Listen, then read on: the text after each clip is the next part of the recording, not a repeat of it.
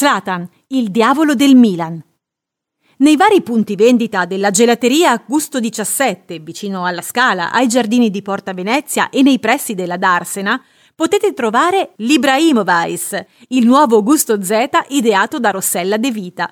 Il gusto è ispirato alle origini del celebre attaccante del Milan, metà svedesi e metà balcaniche.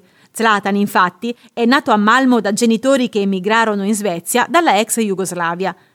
Considerato uno dei giocatori più forti e completi al mondo, è uno dei marcatori più prolifici della storia del calcio e primatista di reti con la nazionale svedese, con cui ha preso parte a due campionati del mondo e a quattro campionati d'Europa.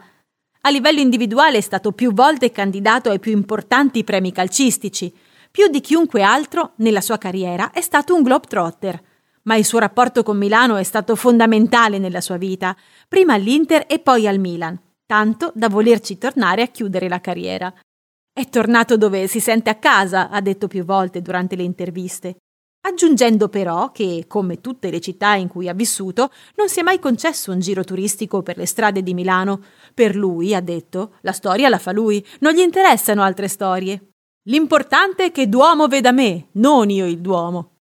A Milano poi, durante il periodo difficile dovuto al Covid, ha fatto da testimone per la comunicazione della regione Lombardia, con uno spot per promuovere e incitare l'uso della mascherina.